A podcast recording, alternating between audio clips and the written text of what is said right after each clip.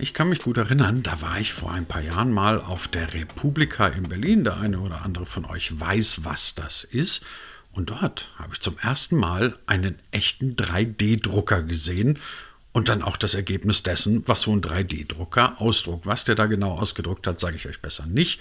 Wäre ein bisschen indiskret, aber ich erinnere mich, ich war wirklich fasziniert davon zu sehen, was so ein Ding alles kann. Aber gleichzeitig dachte ich mir, naja, bis das mal zu einer wirklichen industriellen Massenfertigung führt, ja, ist noch ein bisschen hin. Seitdem sind ein paar Jahre vergangen, wir sind ein ganzes Stück weiter. Natürlich gehört der 3D-Druck inzwischen zum industriellen Standard, aber das Ganze ist schon wieder einen Schritt weiter, nämlich heute können wir 3D-Druck noch perfekter, noch besser machen in einem Zusammenwirken mit Cloud und mit künstlicher Intelligenz. So, wenn euch jetzt endgültig die Ohren klingeln und ihr euch fragt, was bitteschön haben 3D-Drucker mit Cloud und mit künstlichen Intelligenzen zu tun, wir verraten es euch in dieser neuen Ausgabe, bei der heute Lutz Feldmann zu Gast ist. Und er ist Regional Channel Manager Eurocentral bei einem Unternehmen namens Markforged. Und die wiederum, naja, das ist so eine Art Print-on-Demand-Unternehmen aus den USA. Klingt spannend, ist es auch, kann ich euch versprechen. Und genau darüber sprechen wir jetzt in der neuen Ausgabe von D25, dem Digitalisierungspodcast von Hybrid 1. Ihr bekommt uns wie immer auf allen handelsüblichen und guten Podcast-Plattformen. Die Folge hier gibt es dann auch als Video bei YouTube. Und mein Name ist Christian Jakuberts und ich wünsche erkenntnisreiche 20 Minuten. Herr Feldmann, ich habe jetzt die Tage einen Artikel gelesen, in dem hieß es sinngemäß, die 3D-Technologie, der 3D-Druck stünde jetzt quasi vor dem Durchbruch in einen Massenmarkt. Dann dachte ich mir, das ist prima, das ist schön, ganze Häuser kommen inzwischen aus dem 3D-Drucker und während ich mich also gerade so richtig abgedatet fühlte, habe ich dann gelesen, über was wir beide heute so sprechen und da hieß es dann oder da stand dann, additive Fertigung und dann hieß es dann KI und dann hieß es irgendwie noch Cloud. Wenn ich es richtig verstehe, kann man also jetzt ähm, Produktion aus dem 3D-Drucker mit KI und mit Cloud-Technologien besser, intelligenter, schöner machen. Wie auch immer. Erklären Sie es mir bitte erstmal. Was hat 3D-Druck mit Cloud und mit KI zu tun? Ja, vielleicht kommen wir erstmal zu dem ersten Punkt, warum, warum das jetzt mit dem 3D-Druck so richtig losgeht. Äh, das ist in erster Linie der Tatsache geschuldet, dass die Maschinen jetzt erwachsen geworden sind. Ja, also das heißt, wir haben heute einen 3D-Drucker, den ich eigentlich nicht mehr so in dem Thema Rapid Prototyping oder Prototypenerstellung ver verorte, sondern eher in dem Thema Fertigungsmaschine. Wir haben eine Fertigungsmaschine, die halt ein 3D-Drucker ist, genauso wie wir früher eine Bohrmaschine haben oder eine Fräsmaschine oder eine äh, Spritzgussmaschine oder was auch immer, so haben wir heute einen 3D-Drucker. Allerdings äh, im, im, Rahmen dieses Erwachsenwerdens ist es natürlich auch so, dass die Anforderungen an diese Maschinen äh, drastisch ansteigen. Äh, in vielerlei Hinsicht. Also zum einen in, in, in der Qualität, zum anderen jedoch auch in der Reproduzierbarkeit, also Wiederholbarkeit von Aufgaben äh, und natürlich auch innerhalb der Fertigungstoleranzen, also wie genau ich am Ende des Tages in wiederholbarer Art und Weise äh, Dinge drucken kann. Und äh, da kommt das Thema jetzt äh, der, der, künstlichen Intelligenz ins Spiel. Ähm, ich will es aber mal ganz einfach beschreiben. Wir haben in unseren Druckern einen Laser eingebaut. Ja, der diente ursprünglich mal dazu, äh, dieses Druckbett, das muss immer sehr genau sein, äh, äh, auszumessen und zu nivellieren. Und wir sind allerdings auf die Idee gekommen, da das auch ein sehr hochqualitativer Laser ist, quasi jetzt während des Druckvorgangs das Bauteil zu vermessen. Ja, also das heißt, das kann man sich vorstellen wie so ein Laser, Laserscanner, den es ja heute auch in der Industrie gibt. Nur, dass wir halt das während des Druckens automatisch mitmachen. Und das versetzt uns nun in die Lage, ähm, das Druckergebnis, das reale Teil, was wir aus dem Drucker entnehmen, eins zu eins zu vergleichen mit dem Sollzustand des Bauteils, also mit dem digitalen Modell, das wir ja in unserer Software haben. Und da kommt jetzt die Cloud ins Spiel. Unsere Software ist cloud-basierend.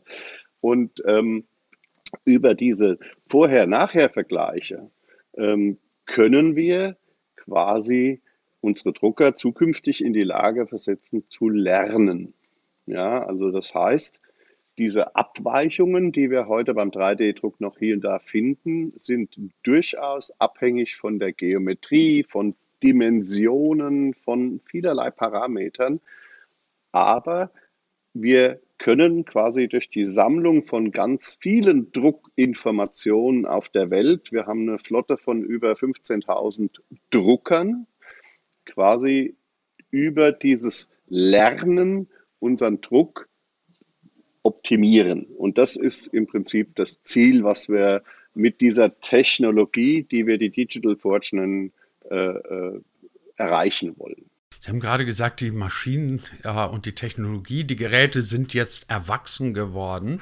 Ähm, mit Beginn der Volljährigkeit, zumindest ist das bei Menschen so, sagt man, okay, ab sofort ähm, kannst du alles oder zumindest schieben wir dir für, für, für alles die Verantwortung zu, was du tust.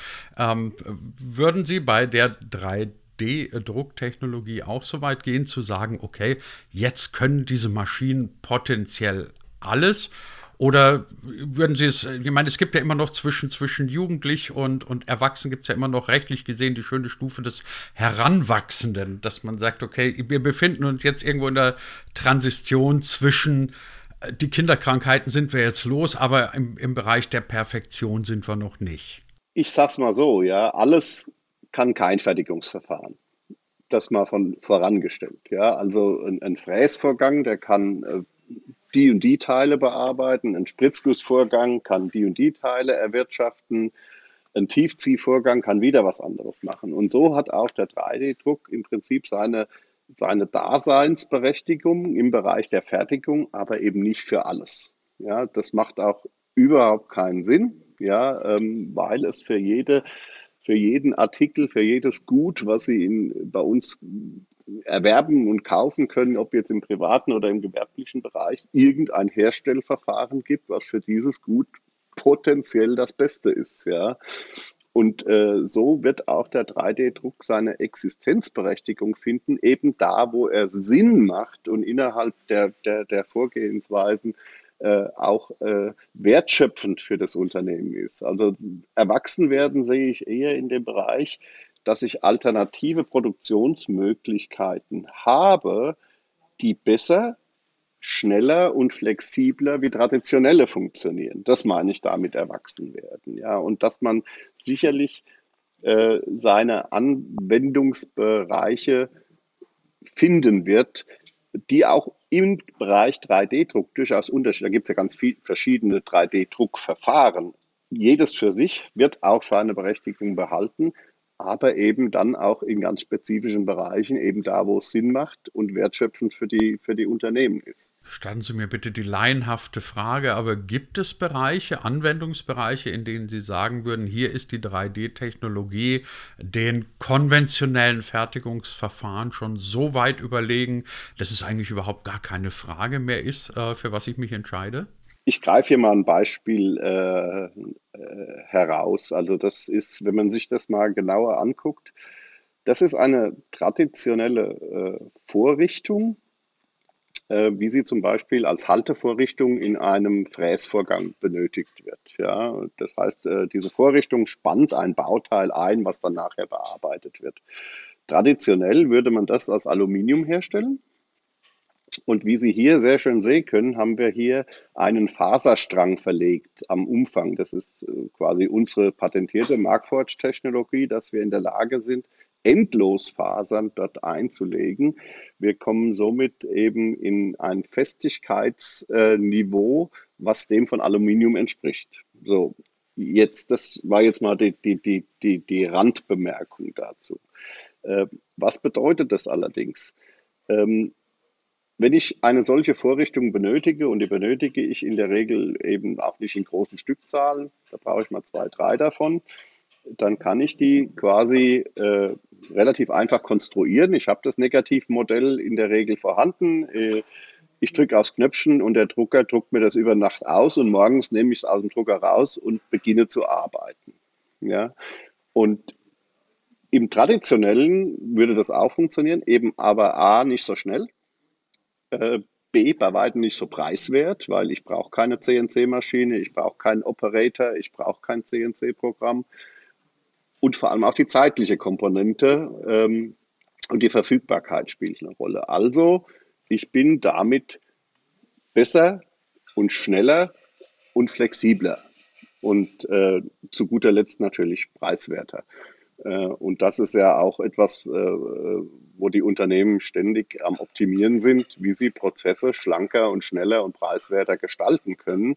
Und wenn das Verfahren dazu beiträgt, dann ist es ein Gewinn, ja, und äh, diese Maschine bezahlt sich quasi selbst. Könnte man das in irgendeiner Weise schon, ähm, wie soll ich sagen, quantifizieren? Also, weil meine Unternehmer fragen ja immer sehr gerne nach dem, wo ist der ROI, der Return of Invest? Sie haben gerade gesagt, dann bezahlt sich die Maschine selber. Ähm, wo ist denn der ROI oder wann kommt er oder kann man das noch nicht, nicht wirklich messen? Oh doch, oh doch, das kann man natürlich sehr wohl. Also ich, ich habe kürzlich mit jemand gesprochen und der sagt, bleiben wir mal kurz bei diesem Teil, dieses Teil jetzt als Aluminium herzustellen. Das heißt, ich brauche ein NC-Programm, ich brauche einen Operator, ich brauche eine Maschine. In der Stückzahl 1, sagen wir jetzt mal durchaus. Ja. Da sind im Prinzip 1000 Euro weg. Ja, weil das ist einfach der Prozess, der dauert so lange, die Arbeitszeit ist drin, die Maschinenabschreibung und so weiter dieses Teil zu drucken, kostet mit der Faserverstärkung, die natürlich ein bisschen aufwendiger ist, kostet sie vielleicht 150 Euro. Ja, das heißt, Sie haben ein, quasi äh, ein, ein, eine unmittelbare Kosteneinsparung, die teilweise ganz gewaltig ist, also über 80 Prozent beträgt, plus Sie haben es am nächsten Tag in der Hand. Und das ist ja auch etwas, was in der Pandemie da im Speziellen, insofern äh, so traurig das klingen mag, äh, spielt das natürlich ein bisschen für uns in unsere Richtung, weil das reduziert natürlich auch in nicht unerheblichem Maße die Abhängigkeit von Lieferanten, sofern ich das nicht in-house selbst herstellen kann. Ja, das ist ein, ein Nebeneffekt. Ja. Aber die Einsparungen sind je nach Anwendung und je nach Stückzahl enorm. Ja. Jetzt haben wir das böse P-Wort schon ausgesprochen, besser gesagt, Sie waren es, ich hätte es ja nicht erwähnt. Ähm, aber wenn wir schon beim bösen P-Wort sind, ähm, inwieweit glauben Sie, dass diese Pandemie, dass dieses Corona-Zeug äh, für diese 3D-Technologie ein Innovationstreiber war? Also ich stelle es halt in meiner eigenen Branche, Medien und Kommunikation fest, auf einmal sind die, sind die Unternehmen so innovativ wie die letzten 20 Jahre nicht. So wie Sie das jetzt so ein bisschen schildern, war die Pandemie zumindest nicht ganz schlecht, um diese Technologie etwas ähm, voranzubringen. Habe ich Sie richtig verstanden? Ja, äh, aber Sie sagen ja selbst richtig, in, in vielen Bereichen hat äh, diese, diese, diese unglückselige Situation, in der wir uns nach wie vor alle befinden, ja natürlich dazu geführt, dass viel Umdenken eingesetzt hat in den Unternehmen. Ja. Äh, wir leben es gerade hier vor. Wir machen gerade hier ein digitales Meeting. Ja, das äh, hätten wir vielleicht vor über 18 Monaten äh, noch nicht so gemacht. Ähm, aber so machen das natürlich auch viele in, Unternehmen. Ja, also das heißt, die Digitalisierung schreitet voran und was man natürlich äh, festgestellt hat, ist, dass die, die Abhängigkeiten von Lieferketten äh, doch ein enormes Problem darstellt. Ja? Ähm, und ähm, man nicht umsonst gibt es jetzt wieder das, das Schlagwort, das Inhousing, ja, also dass man Dinge wieder ins eigene Unternehmen hereinholt äh, und äh, eben dafür Sorge trägt, dass diese Abhängigkeiten nicht zu äh, zu Bremsklötzen des Unternehmens werden. Ähm, es ist aber auch noch ein anderer Effekt, den, den ich glaube, der die Technologie äh, jetzt äh, für uns etwas voranbringt. Äh, und da höre ich eigentlich eher den Kunden zu, die diese einsetzen. Ja. Ähm, es ist die Tatsache, dass ich mit solchen Maschinen, die, die solche Dinge tun, eben auch mal etwas ausprobieren kann. Also ich stelle mir da immer den Mitarbeiter vor, der in einem Unternehmen, der hat jetzt eine Idee. Jetzt, wenn er die extern herstellen lassen will, da muss er zu seinem Chef gehen, der muss ihm ein, ein, Mittel freigeben, der muss ihm eine schöne Bestellung äh, in, in, Umlauf geben, der muss ein 3D, eine Zeichnung anfertigen, der muss das Ganze zu einem Lieferanten geben und am Ende des Tages äh, wird er dann gegebenenfalls äh, in 14 Tagen bis drei Wochen, wenn alles denn geklappt hat, auch sein Teil in den Händen halten. Ja? Und diese Technologie versetzt die Leute eben mal was auszuprobieren und am nächsten Tag in Händen zu halten. Und was bedeutet das am Ende des Tages? Das nennt man, glaube ich, auch ein Stück weit Innovation oder die Freiheit und Unabhängigkeit, innovativ zu sein. Und, und ich glaube, das ist auch ein, ein, ein ganz wichtiger Punkt an, an, dieser Technologie. Lassen Sie uns trotzdem bitte noch mal ganz kurz über das Thema künstliche Intelligenzen und Cloud und die additive Fertigung reden. Ist es dann möglich oder vielleicht jetzt schon möglich, dass man künftig wie aus einem Baukasten, wie in einem Online-Shop sagt, ähm, ich hätte gerne die und die Bestandteile, die irgendwo in Clouds abgelegt festgelegt sind. Wir ergänzen das mit einem kleinen Schuss künstlicher Intelligenz und der Individualität. Also quasi ein Amazon-Prinzip für die Fertigung. Oder war das jetzt eine sehr naive Vorstellung? Naja, gut, also Sie treffen da schon einen Punkt, der hat aber jetzt mit der Cloud-Lösung nicht so ganz was zu tun. Es gibt tatsächlich Kunden von uns, die sowas schon umsetzen. Also wir haben beispielsweise einen Verpackungsmaschinenhersteller, der liefert quasi mit seinen Verpackungsmaschinen einen Drucker aus. Ja? Diese Verpackungsmaschine ist ja eine durchaus große Anlage, die steht dann irgendwo in Singapur. Und nun geht der Kunde her, wenn, an, an, wenn er ein Ersatzteil benötigt, was in diesem Portfolio definiert ist, geht in die Cloud-Lösung, sucht sich aus seinem Ersatzteilportfolio das Ersatzteil aus und druckt es aus. Und hat es dann quasi sechs Stunden später in Händen und baut es ein in die Maschine das hat natürlich vielerlei Aspekte, äh, die das nach vorne bringt. Also ich denke mal an Nachhaltigkeit. Ja, ich muss jetzt hier keine Teile mit äh, Flugzeugen durch die Welt schicken, sondern die Teile werden quasi am Einsatzort produziert äh, und eben auch die Geschwindigkeit, weil wenn so eine Anlage steht, dann ist das für die Unternehmen durchaus teuer. Ja, und je schneller diese Anlage wieder läuft, umso effizienter ist das. Ja hat jetzt nicht so ganz was mit künstlicher Intelligenz zu tun. Was die künstliche Intelligenz für uns tun soll, ist nicht so sehr das, was Sie eben ansprachen. Vielmehr ist es, geht es darum, das Thema, und das ist heute noch nicht der Fall, aber die, die Vision für die Zukunft ist einfach, eine adaptive Fertigung anzubieten. Das heißt, die Maschine richtet sich auf die geometrischen Gegebenheiten aufgrund des Lernens selbstständig ein und produziert somit immer das optimale Ergebnis. Ja. Äh, das ist bei 3D-Druck auch sicherlich aus meinem Gefühl her notwendig und zielführend, weil insbesondere hinsichtlich Genauigkeit der 3D-Druck doch limitiert ist. Ja, wir haben eine Düse, die Kunststoff äh, äh verarbeitet und äh, wenn ich das genauer machen will, dann ist das sicherlich das geeignete Hilfsmittel. Dann lassen Sie uns doch zum Abschluss dieser neuen Folge von D25 ein bisschen in die Zukunft gucken, auch wenn wir jetzt spätestens in Pandemiezeiten gelernt haben, dass die Blicke in die Zukunft immer so hm, naja, nicht immer ganz treffsicher sind, aber man soll sich den Optimismus ja nicht nehmen lassen. Wo stehen wir denn dann in fünf Jahren, wenn es um 3D-Druck, äh, künstliche Intelligenzen und Clouds geht? Oder um nochmal auf Ihre schöne Bemerkung vom Anfang zurückzukommen, sind wir dann endgültig erwachsen geworden und können die Technologie einfach laufen lassen?